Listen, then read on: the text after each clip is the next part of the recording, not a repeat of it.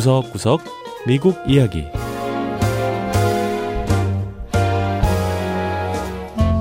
미국 곳곳의 다양한 모습과 진솔한 미국인들의 이야기를 전해드리는 구석구석 미국 이야기 김현숙입니다. 미국에서는 반려동물들을 가족처럼 생각하는 사람들이 많습니다. 이런 사람들이 동물을 데려갈 수 없는 곳으로 휴가를 가야 할 때 반려견은 어떻게 할까요? 자, 이럴 때 반려견은 자신들 나름의 여름 휴가를 즐길 수 있다고 합니다. 여행이나 출장 등으로 주인들이 집을 비우게 될 때 반려견들을 맡아주는 일명 애견 호텔이 미국에서 인기를 끌고 있는데요. 여름 휴가철인 요즘 고급 호텔처럼 각종 시설과 프로그램을 갖춘 애견 리조트가 문전성시를 이루고 있다고 합니다. 첫 번째 이야기 반려동물을 위한 애견 호텔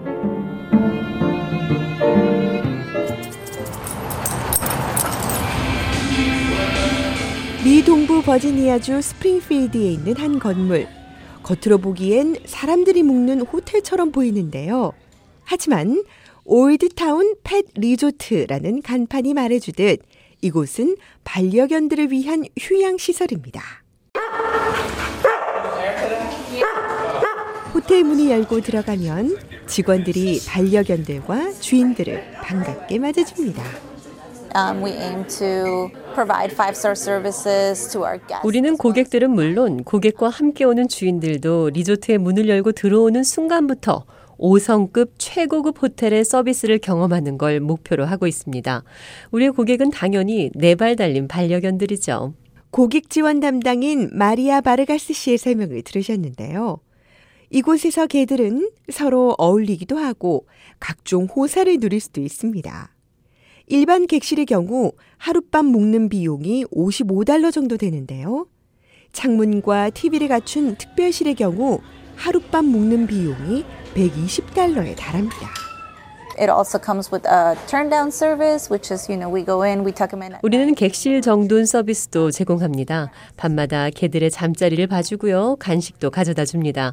그리고 카메라가 설치돼 있어서 개들이 호텔에서 어떻게 지내고 있는지 주인들이 손전화로 24시간 언제든 확인할 수 있습니다. one-on-one play date on the 21st, which is Friday, and swim on Friday. 자이언트 슈나이저 종인 제우스는 주인이 며칠간 여행을 떠나면서 애견 호텔에서 지내게 됐습니다. 21st. And then we're also getting a bath on the day of departure. Yes, thank you. All right. 제우스를 데려온 돈 씨는 자식처럼 여기는 제우스를 올드타운 펫 리조트에 숙박시킨 이유를 이렇게 설명했는데요.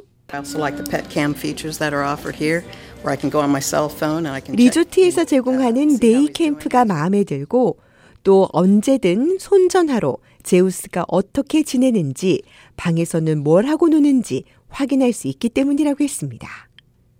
day camp는 조련사의 지도 아래 개들이 일종의 훈련과 놀이를 하는 프로그램인데요. day camp 담당자인 에린 스펜서 씨의 이야기를 들어보죠. Some clients are going on vacation and they want to pamper their pet 반려견 주인들은. 개가 주인과 떨어져 지내야 하는 데 대해 불안감을 느끼거나 스트레스를 받지 않도록 자신의 개를 잘 보살펴 주기를 원합니다. 저희는 주인들의 그런 바람을 아니까 개들이 최대한 즐겁게 지낼 수 있도록 돕습니다. 애견 리조트는 일반 고급 호텔들처럼 수영장도 갖추고 있습니다. 물론 개들을 위한 수영장이지요. 다니엘라 로즈 씨는 개들과 함께 수영을 하며 놀아주는 일을 하고 있는데요. 모든 개가 다 처음부터 수영을 좋아하는 건 아니라고 했습니다. 하지만 물속에서 장난감을 가지고 놀면서 재밌게 해주면 수영도 다들 좋아한다고 하네요.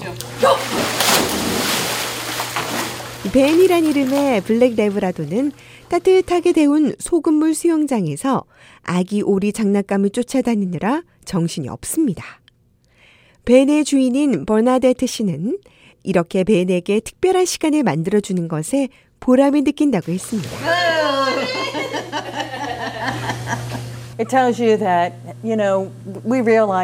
수영하고 노는 개들도 즐겁지만 그걸 지켜보는 엄마 아빠 그러니까 개 주인들도 편안한 시간을 즐길 수 있다는 겁니다. When they are able to come back from their vacations, 반려견 주인들이 여행에서 돌아왔을 때 예, 자신의 반려견이 보살핌을 잘 받으며 행복하고 만족스러운 시간을 보냈다는 걸 알게 된다면 가치 있는 투자를 했다고 생각하실 겁니다.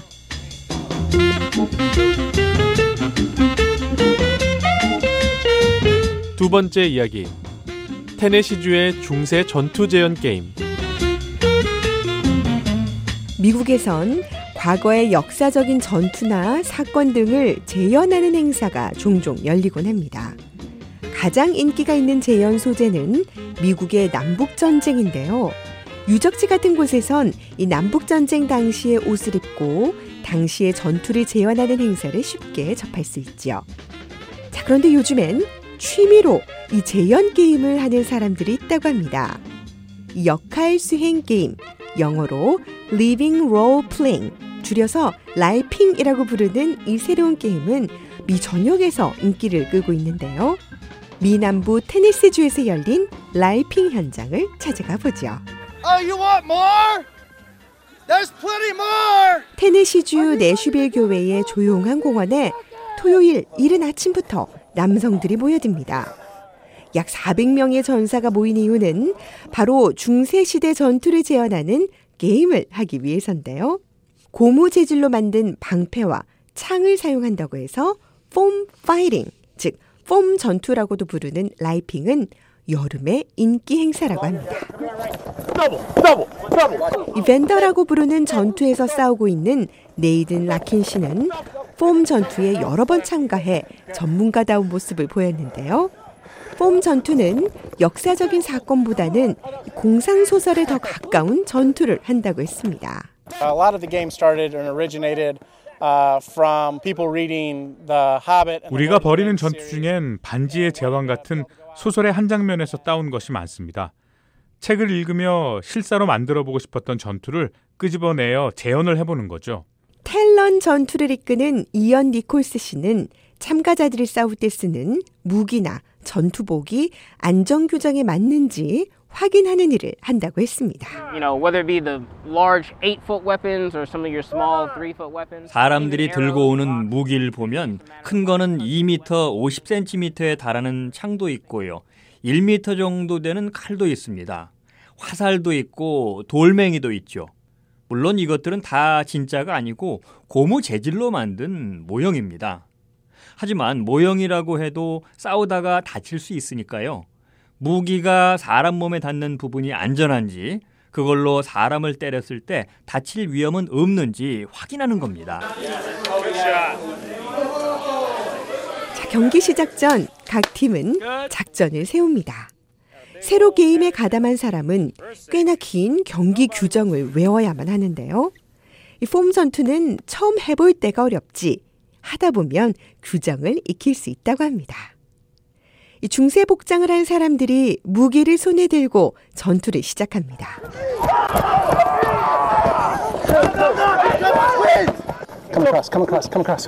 And you're going to want to keep them on the side that you've got your shield on. 같은 편 전사들과 함께 싸우려면 방패가 있어야 합니다. 그래야 같은 편을 더 쉽게 보호할 수 있어요. 또 나 자신이 살아남기 위해선 칼로 싸워야 하죠. 최대한 우리 편이 많이 살아 있어야 합니다. 그래야 상대편을 많이 무찌를 수 있으니까요. 이 내슈빌 중세 전투협회는 지난 1989년부터 고대 켈트족 축제에서 이름을 딴 벨테인 축제를 매년 개최하고 있습니다. 가족들이 모두 중세시대 복장을 하고 나타나 재현 전투 게임에 참가하는 등 중세 시대로 잠시 돌아가 보는데요. It's a great way to get out and exercise, get out in the 폼 전투에. 참가하면 야외에서 신선한 공기를 마시며 운동할 수 있는 기회도 되고요. 또 친구들을 사귀는 기회도 됩니다. 대부분의 참가자가 이미 중세 재현 공동체의 일원들이 됐어요. 올해 테네시주 폼 전투에는 미국 내 12개 주를 비롯해 캐나다에서 참가한 전사도 있었는데요. 현재 미국뿐 아니라 유럽과 호주에서도 이렇게 중세 시대로 돌아가는 폼 전투가 열리고 있다고 합니다. 네, 구석구석 미국 이야기. 다음 주에는 미국의 또 다른 곳에 숨어 있는 이야기와 함께 다시 찾아오겠습니다. 함께 해주신 여러분 고맙습니다.